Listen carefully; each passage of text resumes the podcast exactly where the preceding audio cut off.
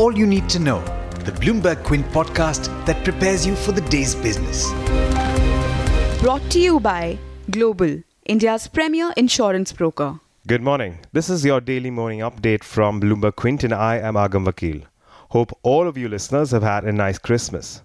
The same cannot be said about global equities and commodities though, with almost all asset classes, with December turning out to be the most brutal month since two thousand eight. The Nikkei has posted some recovery in early trade today. Crude prices fell to its lowest levels in a year and a half as concerns even as the U S became a net exporter of gas this year. Speaking of the U S, President Donald Trump suggested that the recent drop in U S stock markets should be looked upon as a buying opportunity for investors, even as several analysts blamed his policies for the partial lockdown. He also rebutted speculations of his growing difference with the U S Treasury Secretary Stephen Mnuchin. Back home in India, the G S T Anti-Profiteering Authority has ruled that Hindustan Unilever has made unlawful gains of up to five hundred thirty-five crore rupees versus the F M C G company's personal admission of one hundred sixty crores. The Directorate General of Anti-Profiteering's investigations found that H U L's nine hundred stock-keeping units were impacted by the G S T rate reduction. five hundred five units of these had been adjusted for price and grammage. Vedanta is looking to set up a four point five million ton steel plant in Chakan. The mining giant will set up the plant via its recently acquired Electrosteel's division.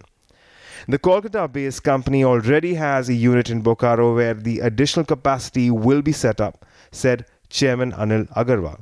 With that, it's over to Darshan Mehta for the trade setup for the day in India. Darshan, good morning. Hi Agam, good morning, good morning everyone. The global cues look weak at this point of time. The U S markets were down three percent on Monday. They were shut yesterday on account of Christmas. Japanese markets were are up currently one point seven percent, but remember, they were down five percent uh, yesterday and they were shut on Monday. The S G X Nifty is indicating a flat outlook at this point of time, but we were down almost ninety-two points yesterday and we were shut in trade, so probably we will have a gap down opening in trade.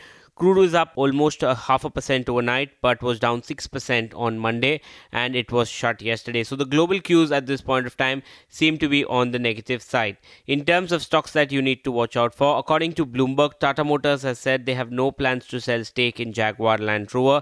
Reliance Industries completes acquisition of one hundred percent stake in Radius Corporation for seventy-five million dollars. Shree Cement fully commissions the integrated plant at Gulbarga, Karnataka with a capacity of three million tons per annum.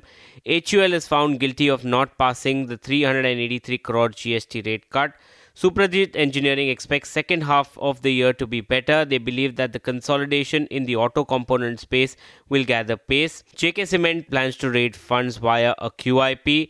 Chemfab Alkali commissions the P V C O project at Andhra Pradesh facility. Autoline Industries has entered into an M O U with Podar Habitat to transfer the land at Chakan, Pune. The company will utilize the sale of these proceeds to reduce debt. Uh, watch out for some of the dairy company. India extends the ban on import of milk and milk products from China by another four months. And Vadilal Industry defers limited review report, says that the audit committee and board of directors have not been able to conclude on certain matters. In terms of bulk deals, Gayatri projects will be in focus. Kavi Global Opportunity Fund bought in thirty lakh shares. Goldman Sachs was the seller. Similar was the case with Nath Bio Genes, in which Kavi Global Opportunity Fund bought in five lakh shares and Goldman was the seller. And in terms of brokerages, Motilal Oswal has initiated coverage on Brigade Enterprises with a target price of two hundred eighty-two, which means a potential upside of thirty-seven percent, and uh, they recommend a buy on the counter. But there's much more you need to know before trade actually starts. For that, log on to our website, bloomberg quint dot com, and click on the All You Need to Know tab, and you'll be prepared for morning trade. Thanks, Darshan, and thanks all of you for listening in. This is me, Agam Vakil, signing off, and all of you have a lovely day. I hope you enjoyed listening to All You Need to Know. Did you know that you can listen to this show on the I V M Podcast app? On the I V M Podcast app, along with this, we have a number of other shows which you think you'll enjoy.